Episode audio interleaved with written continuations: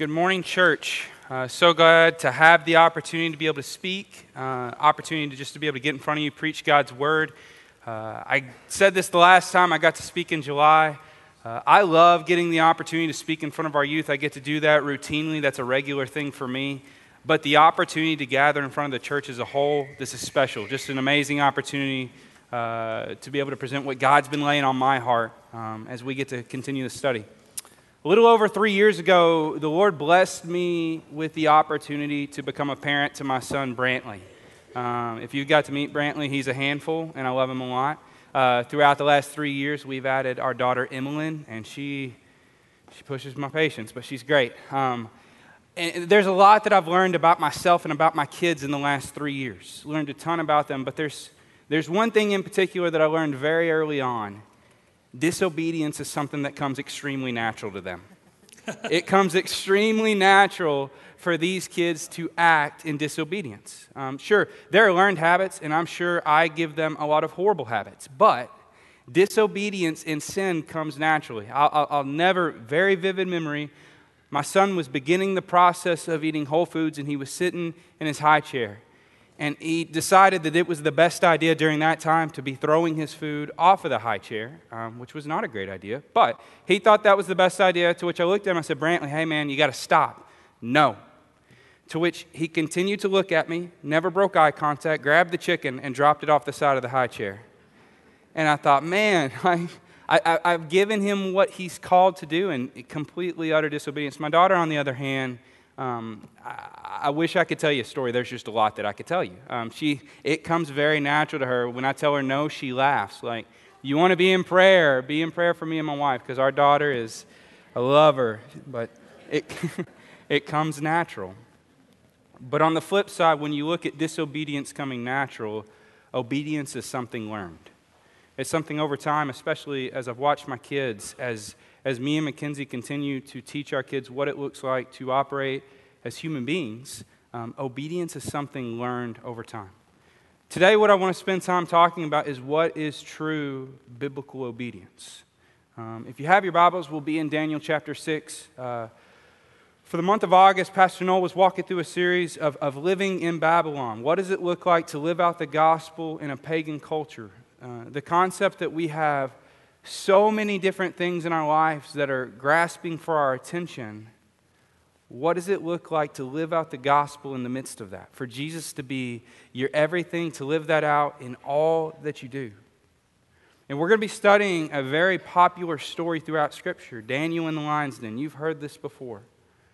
But my hope and prayer is that through this, we would begin to see true biblical obedience and what that looks like and what the result of true biblical obedience looks like in the life of a follower of Christ. Uh, I know for me, uh, y'all get this special. I prepped this sermon three weeks ago, so the Lord's been working on my heart for three weeks with this message. So I'm really excited to be able to tell you what the Lord's been laying on my heart. So let's read. Uh, Daniel chapter 6, we'll read the first five verses.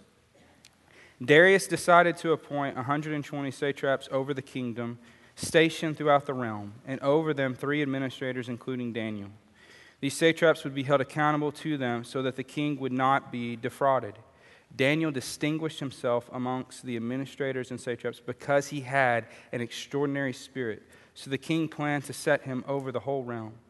The administrators and satraps, therefore, kept trying to find a charge against Daniel regarding the kingdom. But they could find no charge of corruption, for he was trustworthy, or no corruption was found in him.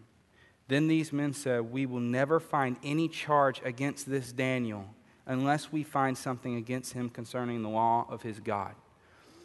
So there's three major parties that we're going to be talking about throughout the chapter of Daniel, chapter 6. Three major parties. First one, Daniel. Now, we've, we've, we've heard of Daniel before. The book is titled Daniel.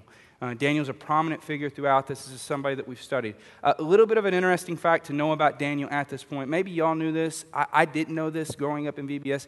At this point, Daniel is in his mid to late 80s. Um, Daniel has been in the kingdom, been serving multiple kings at this point for a long time. Um, which I don't know about you, makes the story of Daniel in the lion's den that much more impressive.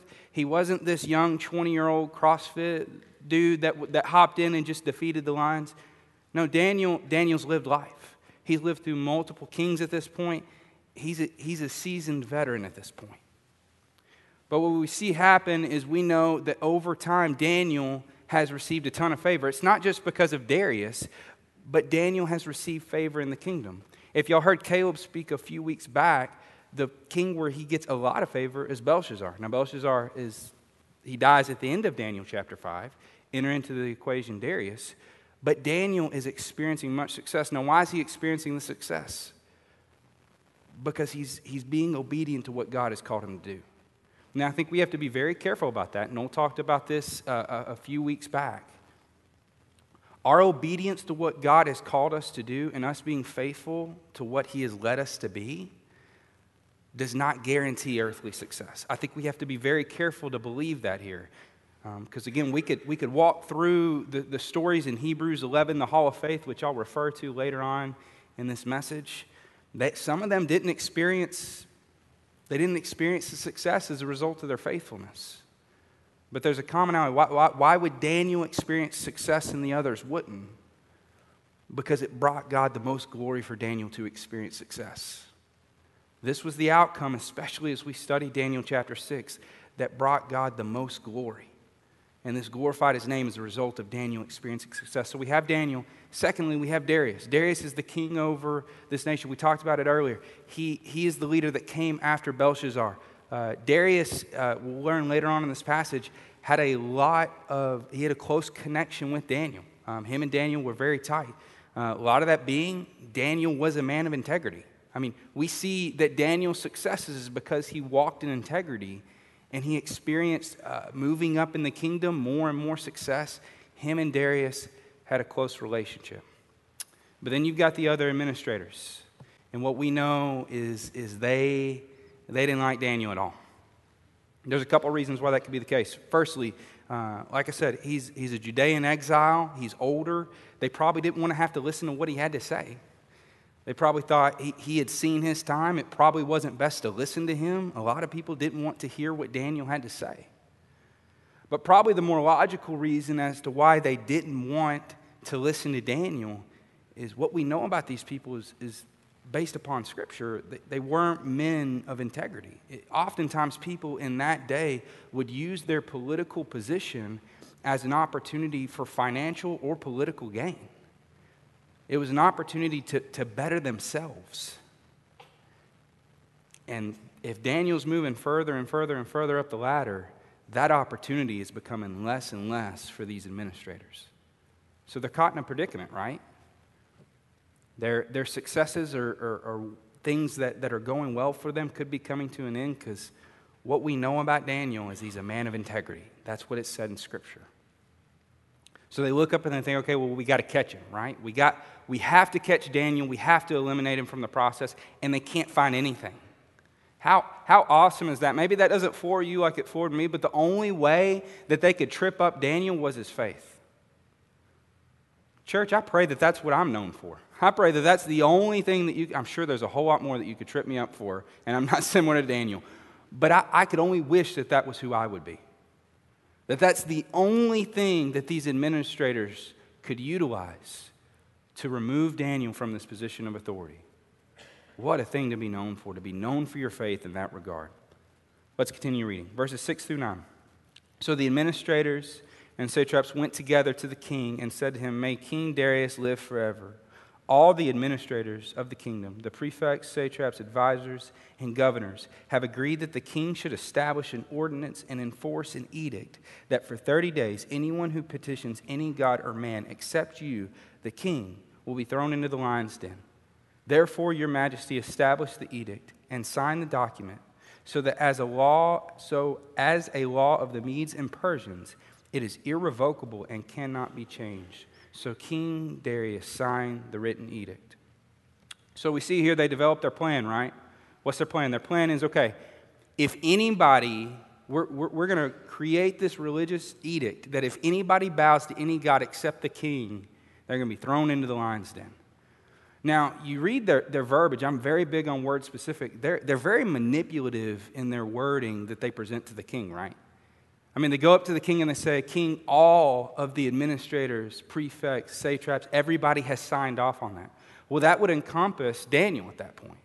I mean, we know that Daniel and Darius had a close relationship, so they have now presented the verbiage that Daniel is now included in this, acting as if he signed off. A lot of people would say, okay, well, if, if Darius and Daniel had that close a relationship, then why would Darius sign off on this prior to going and talking to Daniel? Well, there's a couple of things here. I, Darius probably saw this more as a political opportunity than a self promoting opportunity. He probably saw this as a chance to unite the kingdom, to be the king that everybody loved, to be the king that when they needed a mediator between themselves and the gods, they would turn to Daniel. I mean, to Darius. I don't think any in any of this Darius sought to, to manipulate or, or to throw Daniel under the bus. He just saw this as an opportunity to unite his kingdom. So he went for it. And you notice how, again, their verbiage, they, they got him to sign off on it.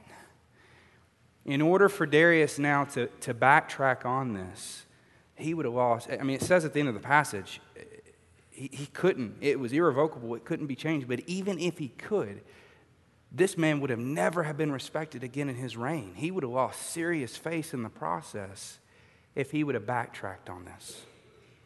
Let's continue reading. 10 through 15.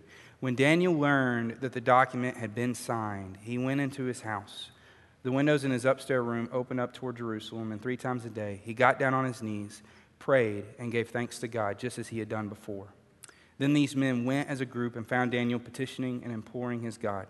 So they approached the king and asked about his edict. Didn't you sign an edict that for 30 days any person who petitions any god or man except you, the king, will be thrown in the lion's den? The king answered, As a law of the Medes and the Persians, the order stands and is irrevocable. Then they replied to the king, Daniel, one of the Judean exiles, has ignored you, the king, and the edict you signed, and he prays three times a day. As soon as the king heard this, he was very displeased. He set his mind on rescuing Daniel and made every effort until sundown to deliver him.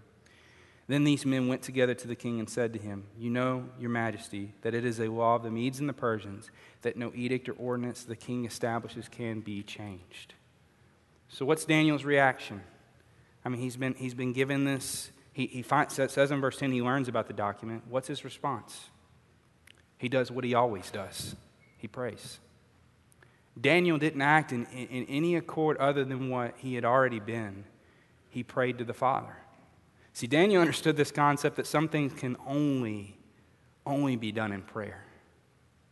And you notice that, that these administrators didn't take very long to try to go catch him. I mean, they probably got this, this edict to be signed, and then they went immediately to go catch Daniel because they knew what he was going to do. That's, that's the kind of person Daniel was. Daniel wasn't going to change himself when the world asked him to be something different. He was going to remain faithful to what God had called him to be. I love how the passage says that he thanked the Lord.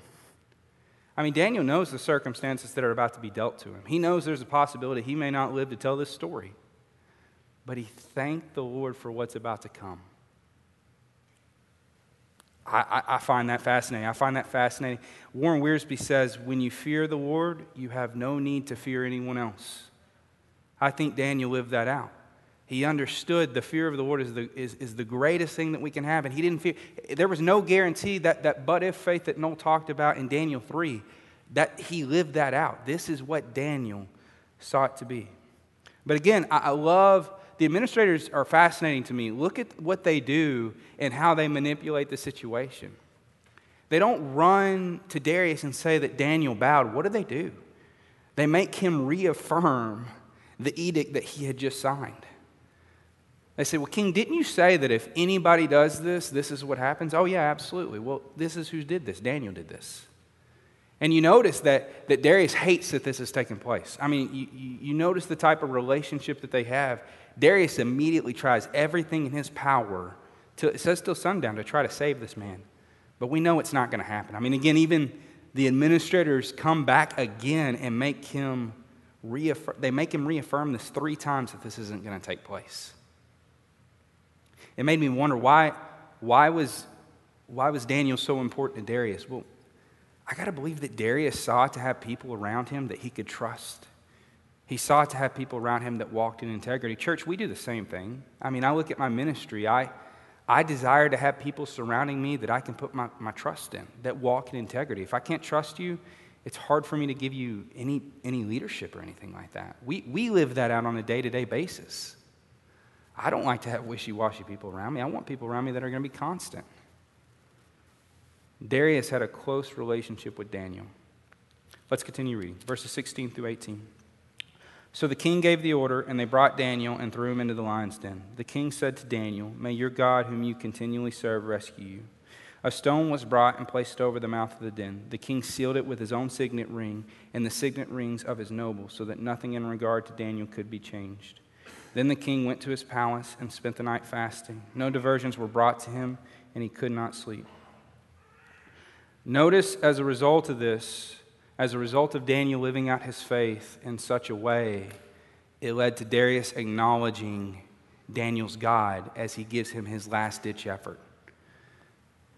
He looks at Dan, I mean, Daniel lived out his faith in such a way that Darius knew his faith was of that value to him that his last ditch effort of offering hope to him is, May your God save you. My hope and prayer is that the people that see me, my faith, would, would exemplify the same thing. But we see in this passage that, that Daniel's thrown in this. There's this huge stone that's put in front of it. A lot of it's similar stone structure that was used when Jesus was, was placed in the tomb for three days. You weren't moving that stone. Um, it, it, wasn't this tiny little stone. Daniel, Daniel wasn't getting out of this lion's den. It wasn't happening. But it even talks about how, how Darius went up and put his signet ring on it. These signet rings were to exemplify like a family heirloom almost. It, it, represented your family, it was particular to the specific person. And when you put your signet ring on something, it was a seal that that, that was your stamp of approval. But notice that it wasn't just Darius that put his signet ring on it. I mean, had Darius done that and Daniel survived the day, people could have accused him that maybe there was foul play involved. Maybe Darius somehow figured out how to manipulate this situation where Daniel get out, but it talks about all of his nobles went up and put their signet ring on it. It was impossible. It was impossible for Daniel to get out. This is a fun fact. This is not, but, but, but about this, I learned back in that culture that they wouldn't feed these lions for days because they wanted it to be instantaneous when they got in that den. You want to talk about an impossible situation for Daniel to succeed? This was it. At least it seemed that way. And that's why you see Darius, he couldn't sleep. He went home, and it says that he fasted. You, we don't know what he's fasting to necessarily because we don't believe at this point that he has faith. But he just, he's so overwhelmed because he knows how impossible of a situation this is for Daniel to survive. And he, I mean, makes you curious. I mean, we know what the outcome is. But at this point, if this was a story being told, it's pretty bleak. Let's continue reading 19 through 24. At the first light of dawn, the king got up and hurried to the lion's den. When he reached the den, he cried out in anguish to Daniel, Daniel, servant of the living God. The king said, Has your God, whom you continually serve, been able to rescue you from the lions? Then Daniel spoke with the king, May the king live forever. My God sent his angel and shut the lions' mouths, and they haven't harmed me, for I was found innocent before him, and also before you, your majesty. I have not done harm. The king was overjoyed and gave orders to take Daniel out of the den. When Daniel was brought up from the den, he was found to be unharmed, for he trusted in his God. The king, the king then gave the command that those men who had maliciously accused Daniel were brought and thrown into the lion's den, they, their children, and their wives. They had not reached the bottom of the den before the lions overpowered them and crushed all their bones. So Darius wakes up, got no sleep, runs to the tomb. As soon as he can possibly see, he runs there. He's probably sleep deprived, probably needed a good cup of coffee, didn't have it at that point. He gets, he gets to the tomb and he just cries out, Daniel, did your God save you? And Daniel was alive, right? Wiersbe put it like this God saved him through an angel. This is fascinating. God could have closed the lion's mouths by simply saying the word, but he chose to send an angel to do the job. That angel not only controlled the hungry beast, but also kept Daniel company, similar to the fiery furnace that you read about in Daniel chapter 3. You see the layover with that. God, God saved Daniel, so the question is going to be okay, so why, why would God save Daniel? Because it brought God the most glory. That's the simple answer. It brought God the most glory. And we're going to see that played out as we, as we finish up this passage. The result of this is all the satraps, administrators, their family, their kids, their wives were all thrown into this den, and, and, and it was immediate, right? Immediately eliminated. Sounds pretty harsh, but that was culture. I mean, back in that day, if you falsely accused somebody of doing something, and it was found to be that you lied about it, you, you suffered the same fate that they were supposed to suffer. And they did it to your kids as well, again, which sounds graphic, but they didn't want that type of a mentality to be passed down from generation to generation. They wanted it to be eliminated. And we can see, I mean, again, not that we would ever assume this, they immediately died. The lions weren't all of a sudden herbivores. They, it was immediately, they were immediately done. Let's finish up this section. Verse 25 Then King Darius wrote to those of every people, nation, language who live on the whole earth May your prosperity abound. I issue a decree that in all my royal dominion people must tremble and fear before the God of Daniel. For he is the living God, and he endures forever. His kingdom will never be destroyed, and his dominion has no end. He rescues and delivers, he performs signs and wonders in the heavens and on the earth. For he has rescued Daniel from the power of the lions. So Daniel prospered during the reign of Darius and the reign of Cyrus the Persian. What's the result of all this? Darius's life is radically transformed. You read, you read the verbiage that Darius uses earlier in this passage, and then you read the verbiage in verse 26. What does he say? He says, For he is the living God, he endures forever. There's ownership in that. He's not talking about Daniel's God any, anymore. He's, he's owning up to the one true God. The result of Darius living, or Daniel living out his faith is it led to a transformation within the kingdom, but specifically within the life of Darius. Darius' de- decree in this chapter declared that he was God, but his second decree declared that the God of Hebrews was the one and true living God.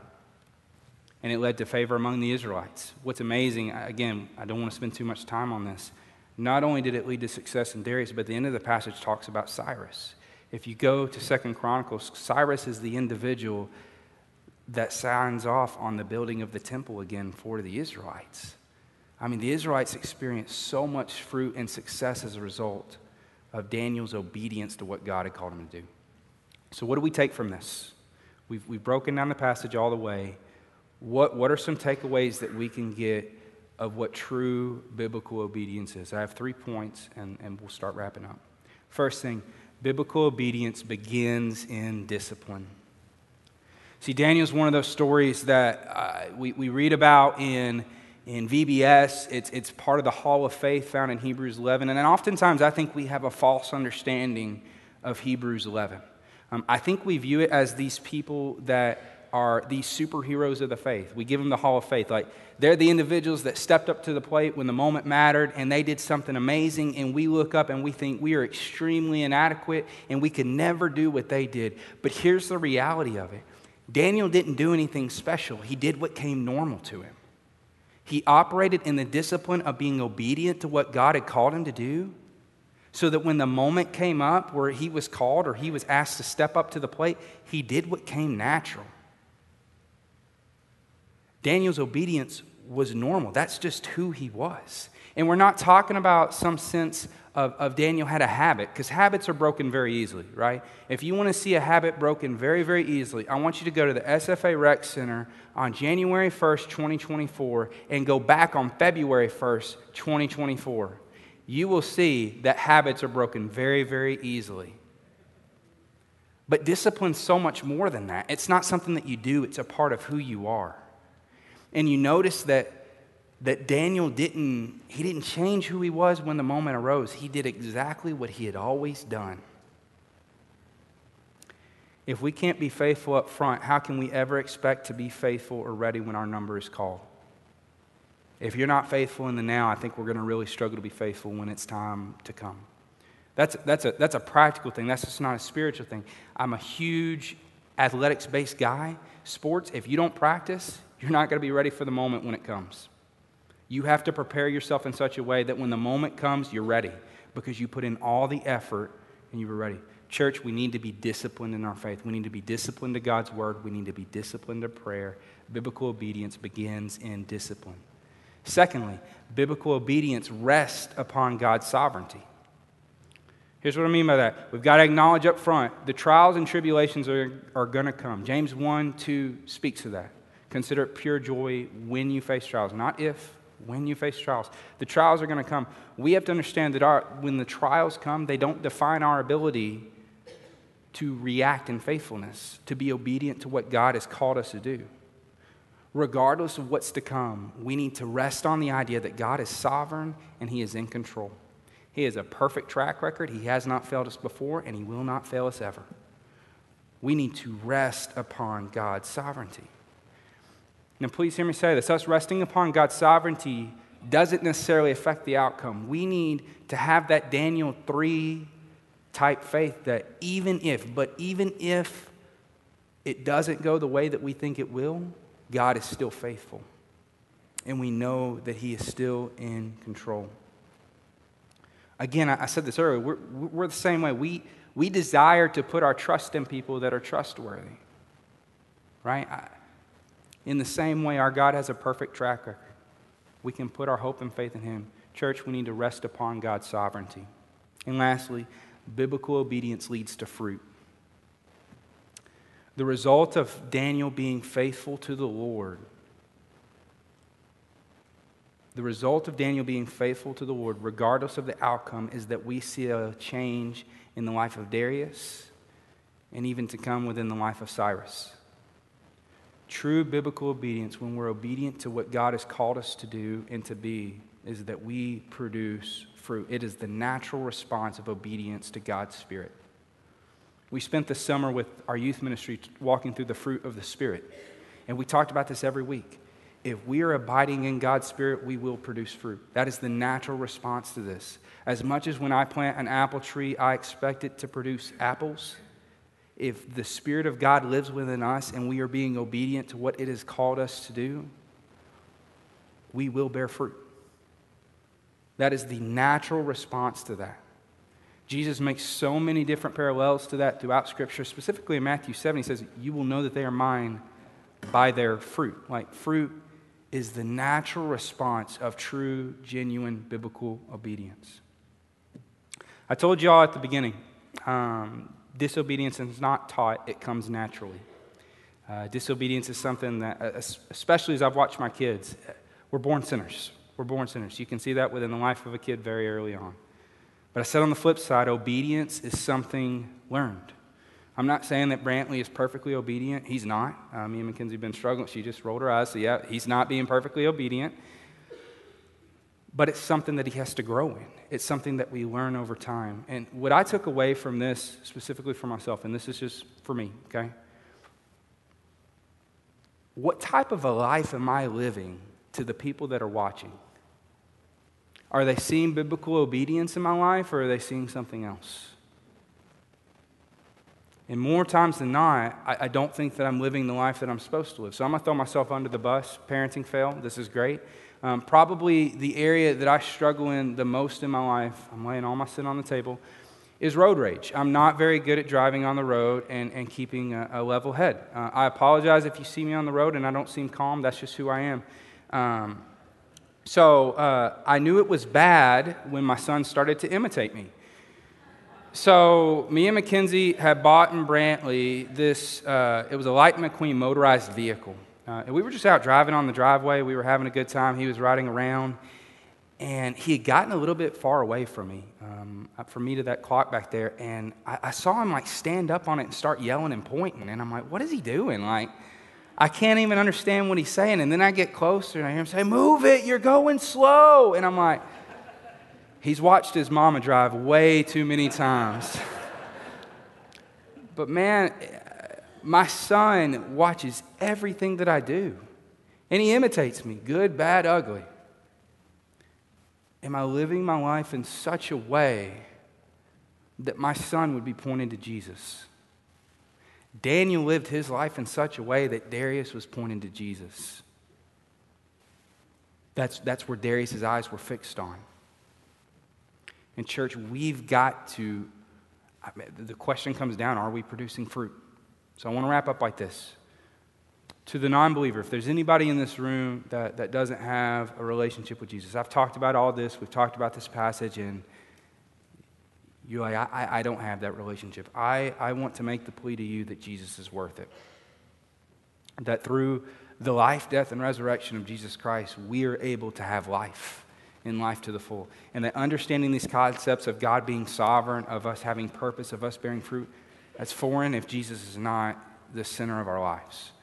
So if you've never made that confession before, if you've never done that, um, at the end of the service, we're going to have a time of, of, of reflection, of, of coming down up front. If you, if you want to come up front, make that a commitment, I, I want to have that conversation with you. But to the believer in the room, three simple things. Are you living in discipline today? Are you resting in God's sovereignty? And how does your fruit? Are you bearing fruit? The natural byproduct of submitting to God's will for our life is that we bear fruit. The question you have to ask yourself is Are you bearing fruit?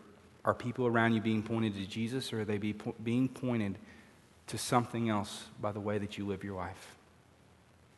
We're going to pray and continue in worship. Let's pray. God, we love you. Thankful for this time. Thankful for who you are. God, just your provision over all things. Thankful for the story of Daniel. How Daniel was a man of integrity. He was a man that sought to exemplify you in all that he did. Um, I pray that we would seek to be like Daniel.